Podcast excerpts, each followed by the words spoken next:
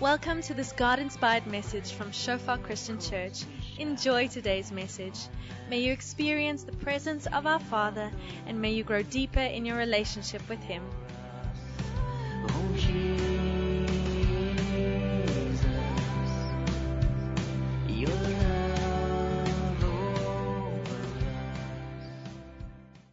I always find it ironic in a way when I talk, and now even more so because I'm talking about communication.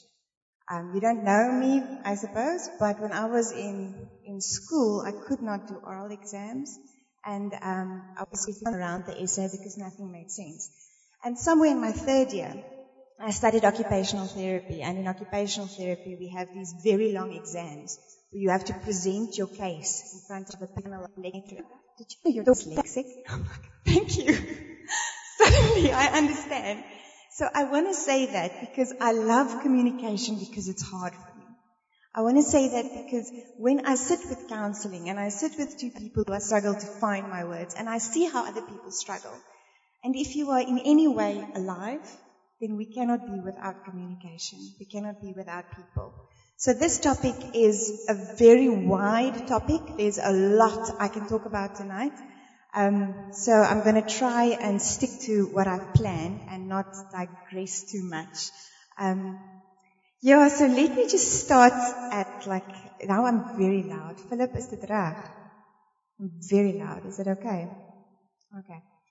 So I Googled, because it's fun, and I Facebooked a few quotes on communication. Right. The single biggest problem in communication is the illusion that it has taken place. Who can agree with that one? Who walks away from a conversation and think, ah, oh, that was good, and then the other person just did not get it at all? Or you said something and, and you just weren't heard. Ne? So, or, or, sometimes we feel like we've talked to somebody, but it's just, it, it didn't clarify. It didn't end to where it was supposed to go. I like this next quote. Communication is a skill that you can learn. It's like riding a bicycle or typing. If you are willing to work at it, you can rapidly improve the quality of every part of your life. Because communication is everywhere. so that's a beautiful one. Effective communication is 20% of what you know and 80% of how you feel about what you know. And we're going to talk about that one. Okay, that is one I see in counseling a lot.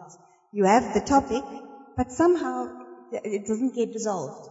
You walk away, both people are still angry, but the topic was discussed. But the feelings, so we'll get to that one. Okay. A lot of problems, let me just rearrange my notes so that you guys don't see the ugly part. I actually brought this pretty thing. How's that? Oh, it looks better from your side? Okay. this is one of my favorite preachers, Nicky Gumbel. He says, a lot of problems in this world would be solved if we talked to each other instead of about each other. And that is something that I just want to share in church. I think in church and in a lot of places where we have communication, we should talk to the person we've got a problem with instead of just about the person because that usually does not end in a good thing. Um, but we'll get to that. Proverbs 18 verse 21 says, Death and life and the power of the tongue, and those who love it shall eat its fruit.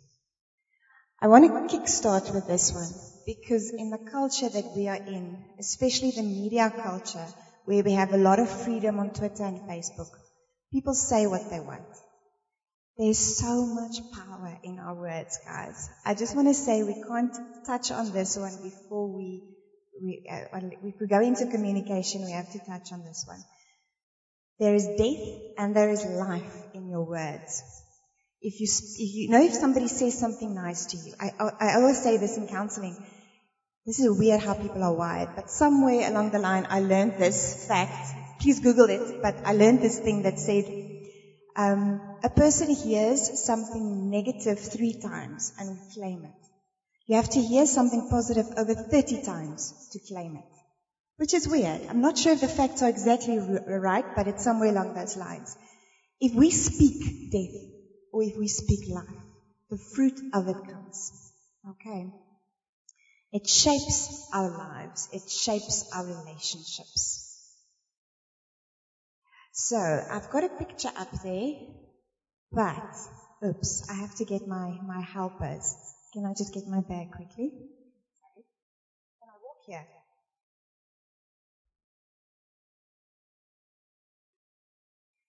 So, for the purpose of this, I need space actually. I hope they'll stand on the keyboard. My daughters borrowed me their dolls. So here we have Ken. And look at his hairstyle. He's very modern. I don't think he's going to stand. Let him sit. Okay, Ken? You sit. Okay? And I have Barbie. Alright. Now these are the modern Barbies. They are really expensive. Okay. You save up for them and then you look after them like gold. Okay. Ken and Barbie. Now look at each other, guys. We are non-verbal and verbal. Okay. Alright. so we have a communication example. I'm going to demonstrate some things with Ken and Barbie, but up there I've got two pictures. Alright. Let's just talk about communication straight before we get deep. What is communication? It's verbal and non-verbal giving and taking. So I give things, you take things. Now the thing that people often forget is that I live in my bubble and you live in your bubble. My bubble is my frame of reference. It's my experience. It's my life. It's how I've learned. It's my culture. It's a lot of stuff forms my bubble and that bubble is like a filter.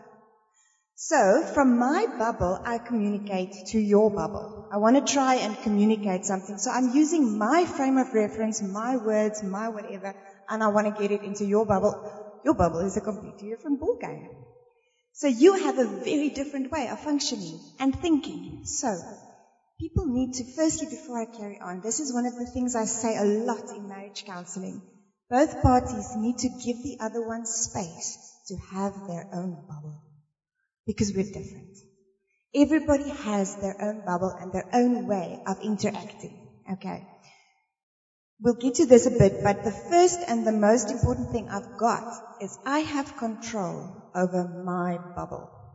I can control my thoughts, my words, my verbal and non-verbal. I have control over that. I have no control over yours. Now this is the important thing. In between those two people, in between them, there is a space. Now that space is the only thing you have to work with. Why do I say that? Because none of us can read minds. It doesn't matter how well you think you know somebody. You cannot read that person's mind. Doesn't matter what experience that person has given you. The moment I decide that I know what you're going to do, I am blocking you and I'm preventing you from growing and being. So the first thing to start with is to say, I have control over me. That's the only part in the communication that I have is me and my bubble. If there's problems in my bubble, I have to deal with it. If there's hurts in my bubble, I have to deal with it because it becomes my filter. So strange things in communication. Sometimes somebody says something and you have a reaction. And afterwards you think, oh my soul, why did I have that reaction? It's because your bubble has a story. And that person did something that reminded you of your story. It came through your filter and you reacted. But you have control over your bubble, not over the other one. Um, so I brought an illustration to just to say this a little bit better. Barbie has got bad experience with Ken's making of the coffee. Ken cannot make coffee. He is unable to make a good cup of coffee. So in the time that these two have known each other, she has learned he cannot make. So now she, in the meantime, Ken went for a course and he can now make the best cup of coffee. And he wanted to surprise Barbie. Now she comes and he asks, can I make you a cup of coffee? Barbie drops the wall. I know you. You can't do this. You're not going to make me coffee. She does not allow him to show any growth or any progress or any communication to happen. She blocked it. And we do that in communication. I call this a mirror. Because in essence what happened in communication is you then end up talking to your version of that person. So I have created you in my mind and I'm talking to you the way I think you are. But I'm not allowing you to be you if she had actually just did what we're going to be talking about and ask him a few questions and maybe let him make her the expected horrible cup of coffee, she would have learned that now this man can make coffee. okay, so I call this the mirror, and I want to illustrate this because the whole topic for me in communication is your heart. We can talk about a lot of skills. There's a lot of tools. There's a lot of things you can bring into communication to make yourself better. And you can Google, what do they call it? Um, self, what's the word? I want to stand up for myself. There's a lot of things, tools people can, you can Google and learn to self-empowering communication. There's a lot of things. But I want to say we have to pause and say there is a worldly way of communicating and there is a godly way of communicating. Philip has talked in his sermon about God wanting us to lift the standard about how we live as Christians. And in our culture, as a Christian, we should have a different standard of communicating. Let's just read. I love the scripture. I use this one a lot. Um, 2 Timothy 3, it says, In the last days, perilous times shall come, for men shall be lovers of themselves. What, do I, what version do I have? Lovers of themselves, boastful, proud, abusive, disobedient to their parents, ungrateful, unholy, without love, unforgiving, slanderous, without self-control, brutal, not lovers of good, treacherous, rash, lovers of pleasure, pleasure rather than lovers of God, having a form of godliness but denying its, its power. Okay. Now look at the scripture and let it filter into communication. Let it filter. Communication is one of these single practical places where we demonstrate love. And it's one of the hardest places to demonstrate love. Why? Because Barbie has a set of needs and Ken has a set of needs. And I want what I want. Sounds horrible. But everybody has something they want. And that's what makes communication on a relationship level very difficult. Because I have to communicate what I want while being in love. And the world is telling us, no, no, this is how you do it. Just, you know, shout, self-control, just shout, break things, throw a tantrum, post it on Facebook, you know, whatever. Um, do, do like that, you know, just communicate on the platform wherever, call it out. Um, maybe, maybe you must, you know, when you're upset with somebody, get sarcastic and humiliate them. Okay, so I want to color that in because that's the world we're living in. And we have to do the opposite. We have to look at God's law of love. If we are Christians and we function under God's constitution of His kingdom, then His constitution is the constitution of love. And it's the kind of love where Jesus died on the cross for us to have eternal and we don't deserve it. And I have to say that because I think we get used to that. And we should not get used to that. Um, have a lot of conversations with people in counseling about how can a good God allow things and this world is a mess. And then sometimes I just have to pause and say, do you realize God saved you from eternal death? He did not save you to be healthy. Yes, we pray for that. But God saved you from eternal death. He did not save you to be um, skinny and pretty. No? That's not why He saved us. He saved us from eternal death and we do not deserve it. That is a very, very selfless love. So we have to take that love and make it practical in our communication. And I love scripture. I said to Philip, I could just read from here on. I don't need to preach anymore. I can just read scriptures because the Bible is so full of practical tools. What does this look like? Okay, but I'm going to get practical beyond. So I just want to read this one. The law of love, Matthew 7 says, So in everything, do unto others what you would have do them to you. For this sums up the law and the prophets. Now that is the law. It's love your neighbor as you love yourself. We know this. And we have to take that law and say, alright, I want that to be my filter. So inside my little bubble, there could be a lot of stuff going on because I'm still working out my salvation. There's a lot of stuff going on here. But now I want to talk, so my filter has to be this law of love. So what I bring into this space for the other person is God's love. Because that's what we have to work with, is the space. where we give and receive. We give words, we give nonverbal cues, we give responses, and we receive. I, I want to just quickly pause on the receive because I don't think I said that. In our house, we often get the fight, but she made me do it. And then I tell them, okay, did she get in your head, tell your head, slap your sister? No. Why? Because I control my hand. I control what I do. Nobody can make you do anything. In this space of communication, I have a choice to give and receive. If somebody is nasty towards me, I have a choice. Am I going to receive it? And how am I going to respond? That's my filter. That becomes my bubble. Okay. And those are the skills that we'll be talking about because through that filter, we often have to rethink our quick answers and our own hurts that jump through that thing to get to the other one. In, in marriage counseling, I call them arrows. People throw each other with arrows. And if there's enough mirrors between them, there's a lot of arrows flying around. And then we have to remove all the arrows and the walls and say, listen guys, take control of your own bubble. Let's start there. Your heart. Okay. So what does this look like practically? Romans 12. Do not take revenge, dear friends, but leave room for God's wrath. For it is written, it is mine to avenge and I will repay, says the Lord. If your enemy is hungry, feed him. If he's thirsty, give him something to drink. In doing this, you will heap burning coals on his head. Do not be overcome by evil, but overcome evil with good. This is another filter. When arrows come my way, I can filter it and react differently.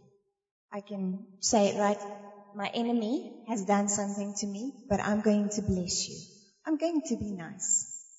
Um, I have lots of situations where people have, I mean, we all have different, difficult relationships and then sometimes people just want to avoid a difficult relationship altogether. Want to avoid a difficult relationship altogether and just not go there. Because they know when they go there, it's going to blow up and it's going to get, the word everybody uses these days is toxic. So they talk about this toxic relationship, but maybe there is something that you have to go do there. So my question is, how do you go? Are you going and then you're going to play along, give and take in the toxic, or are you going to choose to overcome evil with good? Be nice. But then you get the nice, you know, that kind of snotty nice, and you get serious nice. You can be nice without having some kind of an extra angle because do not take revenge. People take revenge with their words.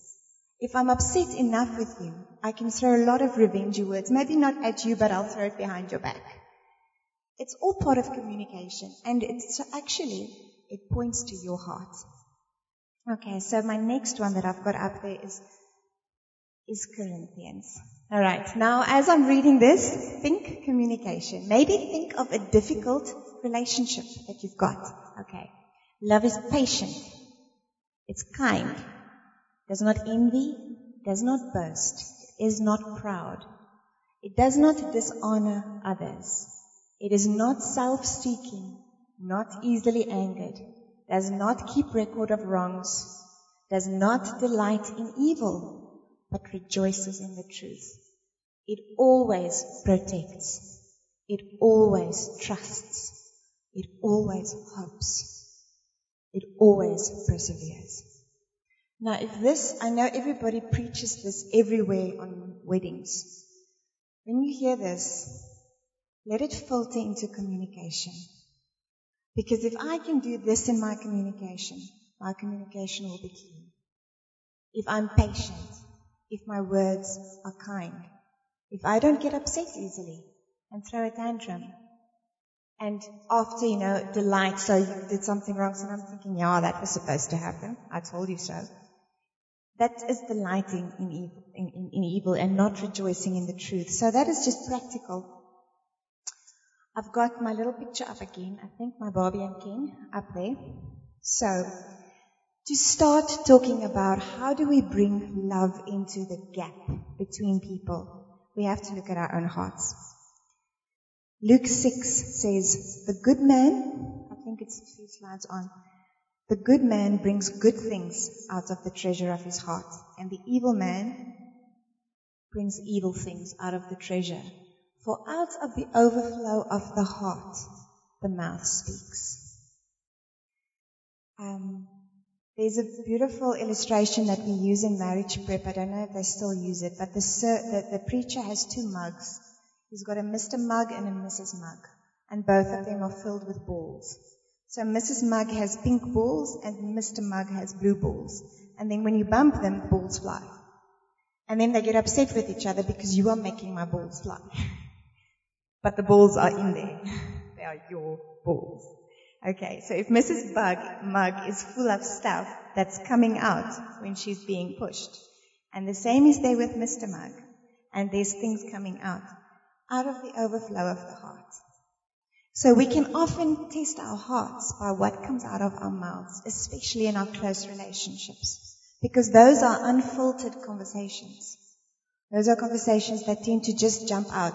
And if these things jumping out are not in accordance to this law of love, then I have to pause and say, all right, what's going on in my heart? What's going on in my heart?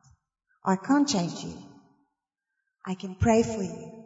I can give you to God. I can give advice in this space respectfully, but I cannot change you. I can only change me. So what does this space look like?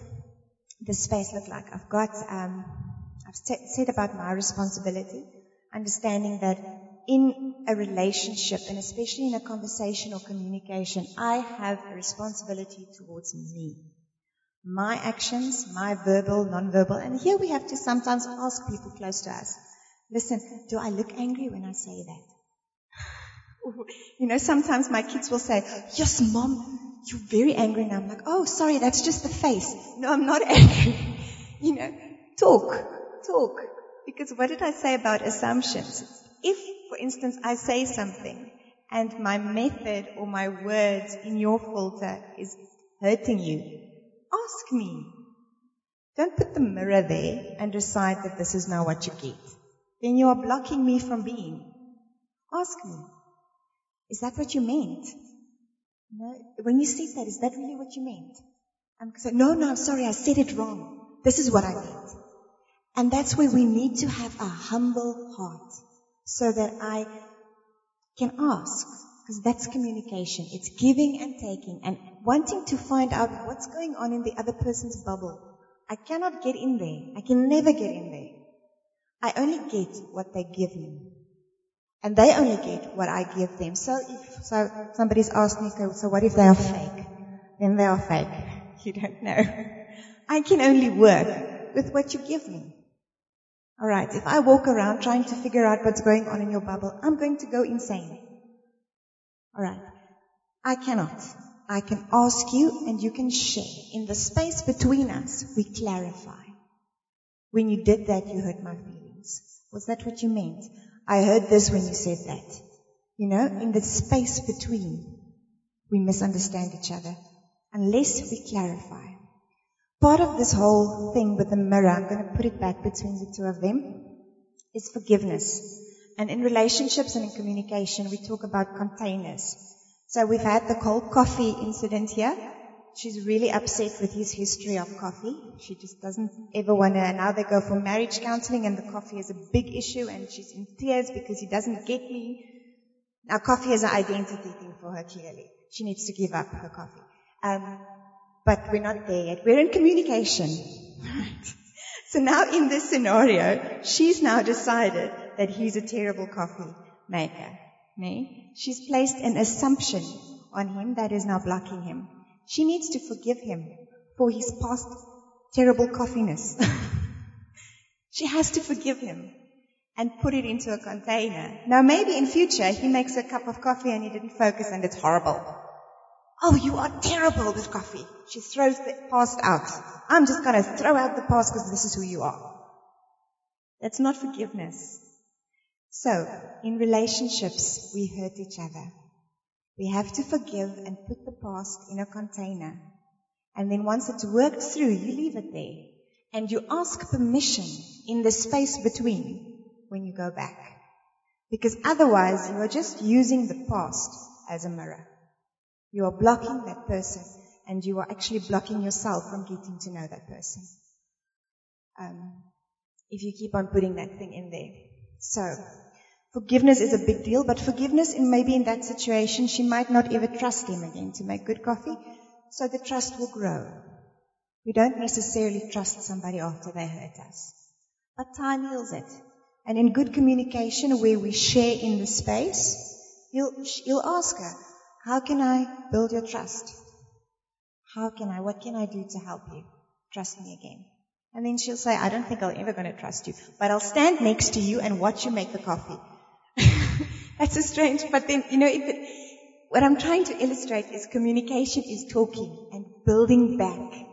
Okay, and it doesn't happen if we put a mirror in the mirror, in the middle and just make an assumption from the past and from what you've learned. Okay, what else do we have in this space? And there's a lot I can mention here. Um, now these are just short words, which actually, if you if you want to go into scripture, you'll find them in scriptures. Judge yourself soberly. We've been talking about that now. But if I'm in a conversation, especially if it's a heartfelt conversation, judge yourself soberly. Throw the pride out, because pride blocks. You can't talk to somebody if there's a proud wall. Can't get to the person. So judge yourself soberly. What's going on in my heart? What am I feeling? What am I thinking? Is it good? Is it bad? As Christians, sometimes we really don't want to face the fact that we still have bad thoughts and bad things. What do we do with them? You face them. Recognize that they are there. Because just ignoring them does not make them go away. If there's something in you like an anger or a jealousy or a unforgiveness or something that's really you know, you don't want it because as a Christian I should know better. If it's there, face it. Own up to it. Deal with it. Don't just shove it away. Go for prayer, go for counseling, see where it comes from, work out. Work out that thing so that it's no longer part of your, of your filter.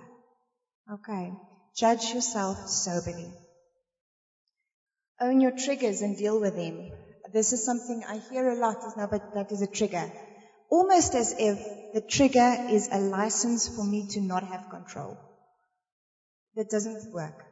I have control. If the trigger is really painful, it means there's an emotional hurt that's not been healed. Okay, that's like bumping a broken leg. It will hurt. So we need to get it healed. But that is a, a process of taking responsibility of what is in me. I have to take responsibility for something.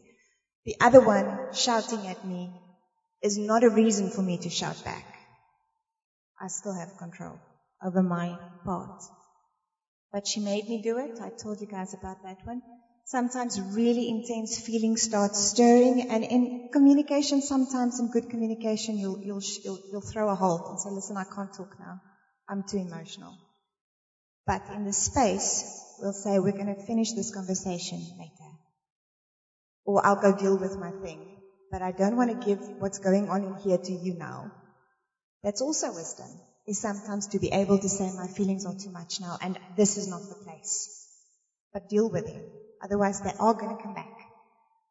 Catch thoughts, if there's things, if you, if you realize in your conversations that these things are triggering hurts or triggering old things, maybe you haven't forgiven things, catch those stuff. Because there's a lot of things that run in our thoughts, almost like a, unconscious um, playback, and sometimes we just let them run free. If you recognize something that is not in this law of love, catch it. And if need be, work it through so that it can leave. Guard your mouth. That's part of my responsibility. I can choose when my lips move. Okay. I can choose what comes out of them. And if sometimes you say something too quickly, then own up to it and say that you're sorry. Alright, that's just a very healthy habit in communication. And I put that one at the bottom. But you know what? If we go into a potential vulnerable situation where the other person might say stuff that's going to hurt me, in my bubble, I can be okay with Christ. This is identity. Now, I'm not going to go into this one too much, but often in communication. We had a little incident there with the coffee where it seems like Barbie has an identity issue with coffee. She, she's really owning it too much. She's not really allowing coffee to, um, you know, it gets in the relationship. So she might have to deal with that part of her identity so that she's more than just coffee. So that Ken can reach, get to her without this coffee mountain.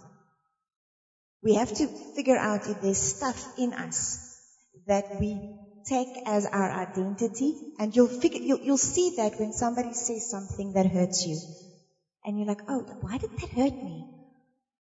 Because there's something that's, that's still part of, I'm going to try and word it like this. Ah, how can I word this? Um, okay, I'm growing older. I'm going to use a very exposing example. I'm growing older. This is a different body to what I had many years ago. And one of my daughters came, once came to me and said, Mom, you have big hips. Now where I come from, that's not a compliment. so my initial reaction was, what am I going to do? And then I said to her, my dear, isn't my beautiful, aren't my hips beautiful? I have a choice. What am I going to say? It's something that in my past, if you know my story, I had anorexia, I had eating disorders. I've got a long history of a lot of stuff. So in my past, the story is there for me to immediately have felt, oh my word, I'm a failure. My daughter thinks I'm ugly or something. That is the potential for the pattern to run just by her saying one word. But I recognized the hurt and I chose. You know what? That's not part of me anymore. I am okay in Christ, no matter what this looks like. I can tell her that I'm beautiful and I actually believe it. okay, so you hear, so you have to know my story there. It's a long story of the, of the eating disorders, but I'm trying to illustrate this thing of, especially in relationship conversations, where people say things that just get that place. Own up to your triggers. Own up to your hurts. They're yours to deal with. Now, if I started shouting at my daughter, what image would I have given her about beauty? And what story would I have told her about her mother if I started like, you know, acting in a different way? But it's something that God has healed, so I could share it from that place. And I know it's the, the other day, they, one of them came to me and I said to them, oh my soul, my hair looks such a mess. And she said to me, but mom, you're always beautiful. I go, oh, thank you. so it's so weird. Okay, let's say, next one. What is in the space? Respect. What does respect look like? Um, and this is something that is, respect is, there's, there's an element of love in respect, but respect is something that sometimes have a little bit of different meanings in different cultures.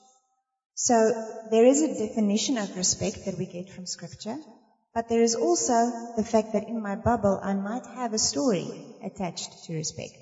So I might have to ask the other one, listen, in your bubble, what is your definition of respect?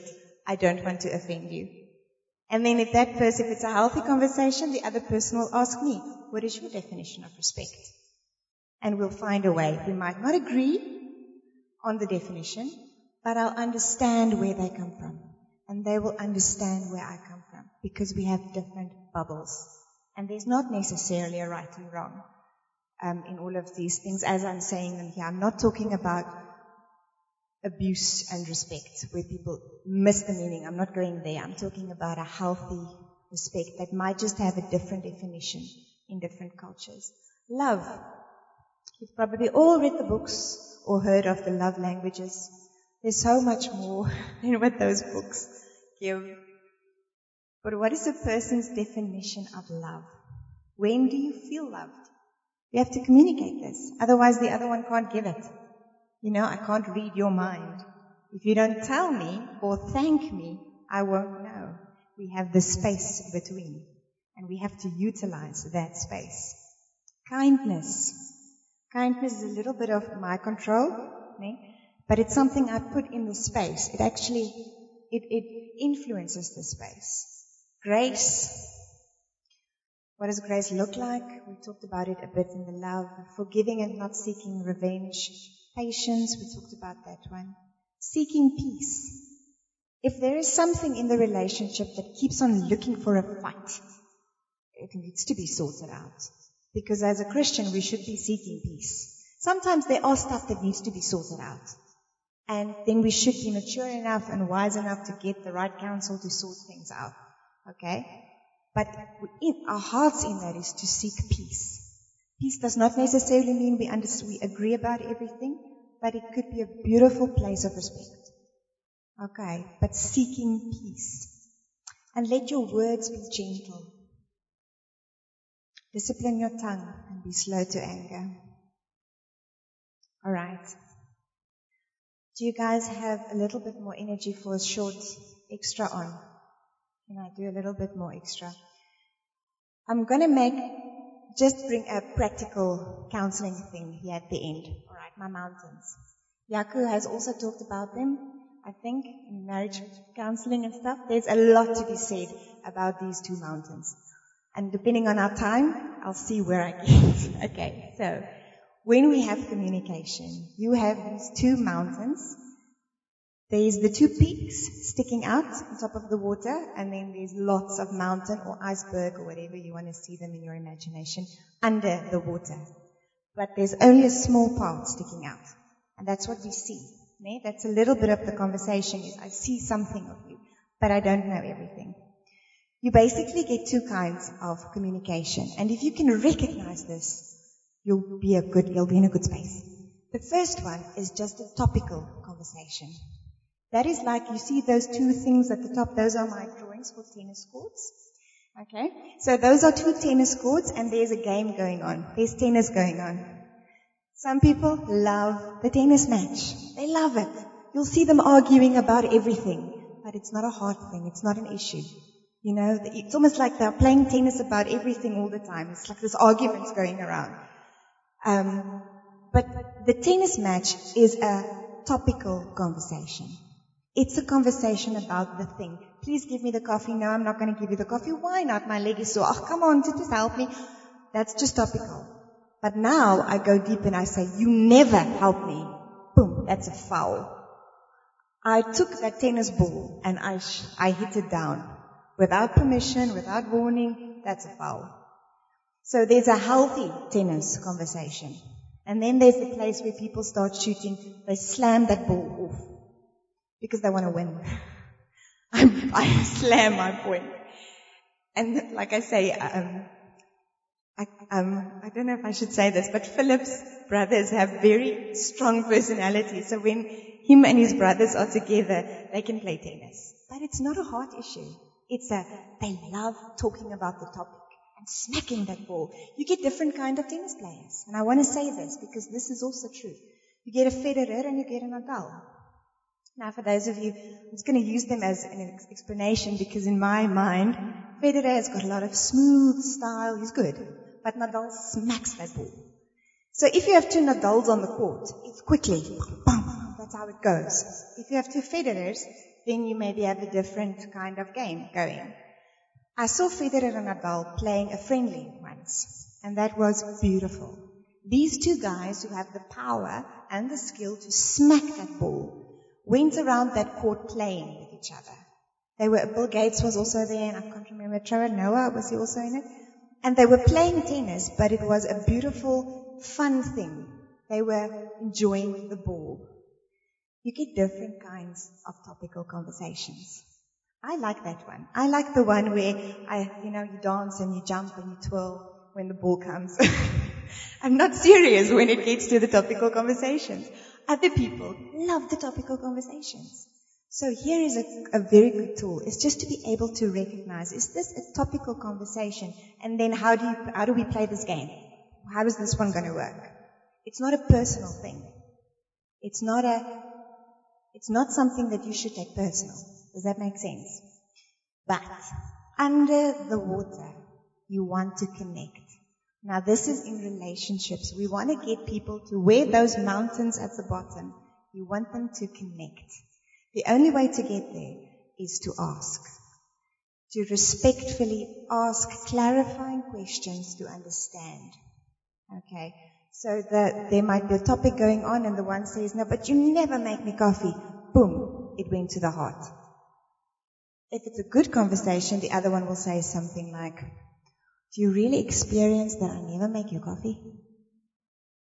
Immediately, it's a hard conversation. Does that make sense? I, I didn't mean it like that. I just really would have liked it if you made coffee for me now. Okay, clarified. Conversation, fight over. You hear what I'm saying? Clarifying questions. Because that's the place where now people put that mirror in. And then the conversation just does not go anywhere else. It goes back to tennis and it's now an emotional tennis where people are getting nasty and starting to throw emotional balls at each other. And that's not the place. Under the water, there usually should migrate a pattern in the conversation, a listener and a talker. Okay. If, if you're wise, you'll recognize that something will start happening. A listener and a talker. Now, if both parties take their roles, the conversation will be good.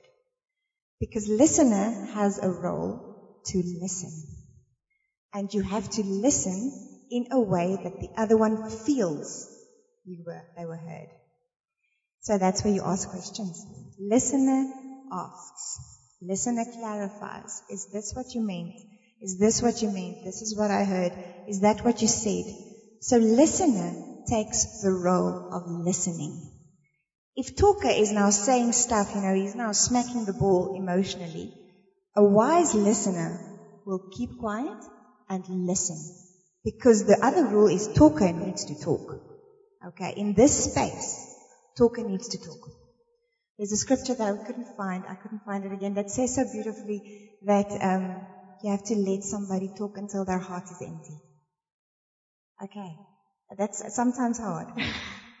but you let the person talk because sometimes while the talker is talking, you get different kinds of talkers. You get talkers that process while they're talking, and then you get people that has it up here and they just give it to you. You get different kinds of talkers. But talker has to talk and listener has to understand. And then when it's done, when talker, when talker feels that they've now been heard, the roles change. And then the other one says, okay, may I now? And then I talk. So the roles can, can, if the roles are clear, especially in emotional conversations, you can get to a place where you can understand the other one without maybe agreeing or fully understanding, but you can help the other one. This is just a practical way, and uh, it gets very practical when you start practicing it. Like we usually tell people, go home and practice it with the salt. It's silly, but um, please pass me the salt. Do you the salt? Is this the salt you want? Yes, that salt. Can I give it to you with my right hand or my left hand? I'll, I'll give it to me with your left hand. Is this the way you like it? Yes. Okay, great. Thank you. Silly example, but we don't learn the skill of listening. And we don't always have the skill of asking as part of listening. And that's something we can learn, is to hold your tongue and to listen and to ask. You know, what are you meaning? What are you saying? Why is this harmful? And then if it's a good conversation, it'll turn and the other party will get a, get a chance. Um, sometimes a practical tool is to have a, a, physical talking and listening chair. You sit there, you sit there. That's your role. Okay, fine. Swap chairs. You sit there, you sit there. And you take your role seriously so that you can talk it through. Okay. There are, however, a few enemies that I just want to say, and these guys are really good to know. Where did I write my enemies? Because I had to translate them in my, ah. These four guys, actually there's five are like the virus of good communication. They're not up there. So make notes, if you can. Criticizing. If listener starts criticizing, the conversation is over. Because they're not listening. Criticizing, what does that mean? It means, um, coffee. I want to make you some coffee, um, but your coffee's terrible. Nobody wants to communicate if they're being um, criticized. It's not a safe space. Nee? Criticizing. Defending. But I never said that. I never want, no, you're wrong about that. You know, instead of listening, is that how you felt? Wow, I didn't know you felt like that. Is that what you heard? Sure, I didn't mean it like that. You know, actually defense. The other one is giving advice. You know, sometimes you'll have talker talking saying, Oh, I burnt my tongue on the coffee. It was so horrible. Well, you should just put some ice on it. But I didn't even get to the part where what actually bugged me, you know, giving advice. Um, I'll get to that one now. Then the other one is okay, criticizing, correcting. Did I do that one? Correcting the other one. If you keep on correcting the story, um, the one is trying to tell you that you know I don't like your coffee, and then he's always correcting, no, but I only messed up once. You keep on remembering this one time. Let's look at, look at the diary. That day was like that, and then that day, and you always look at that one. If you are correcting the facts, you are not hearing the story.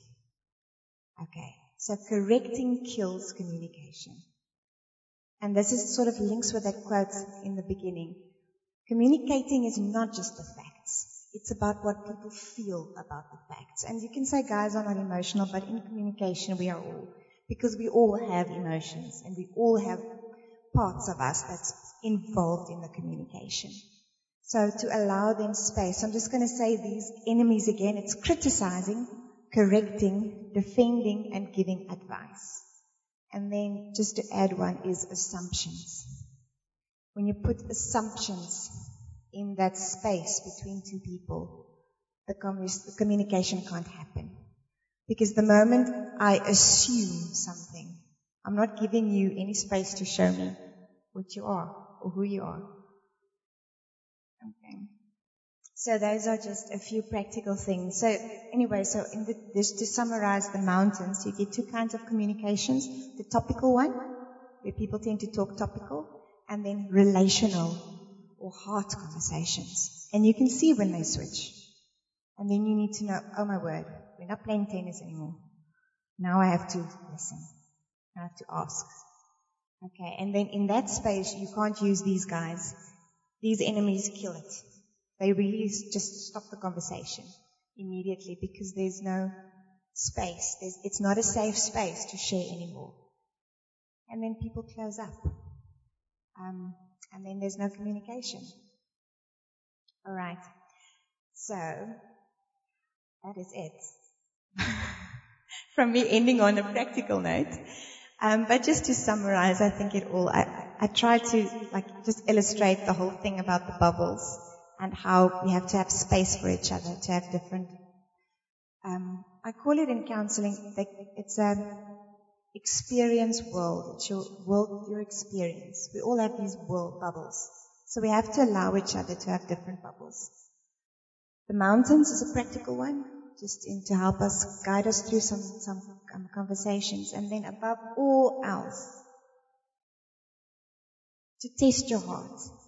That when you go into a conversation that you that you'll seek this law of love that God has for us. So that when we communicate in church, in our relationships, in our marriages, that it will truly be different to the world. Um, because people don't expect that. I, I, can honestly say that people don't expect that. Um, a silly example once, I had a, my, my, I, we had this whole situation, my staffy is a, is a, is a purebred, and we had a situation with a breeding situation. Anyway, and the guy who brought the stud did some things and we had to have a few harsh words and he's got, he got so angry at me and he used a lot of language. And I just stayed calm and I said to him, listen, I'm not going to do that that. I don't know what you expect, but this is what I'm going to do. And he didn't know what to do with me because my response was so different. What he expected was an argument's now going to come because there's now been an issue on the table and, and I'm just like, well, we have to talk through this issue. I'm not going to argue with you. I'm not going to get nasty. I'm not going to throw words back at you. I want to clarify this. Um, and he didn't know what to do. And situations like that are lasting because the, I almost want to say the flavor that you leave behind if you've handled something in the law of love is very powerful. Okay. So on that note, I'm going to end for us in prayer. Father, I just thank you so much um, that scripture is practical as well. Sometimes we read about these things and they feel very far because the words get familiar. But Lord, I pray that the scriptures we, looked at tonight and that when we get home and we start reading the Bible and looking for tools of communication, Lord, that, that they will come alive to us so that we can pull these tools in from scripture and really live from a place where we understand your law of love and that we can share it with people in how we talk and how we communicate. Father, I pray blessing, I pray blessing over everybody here that you will teach us to use our words wisely and to always speak in love. Pray this in Jesus' name. Amen.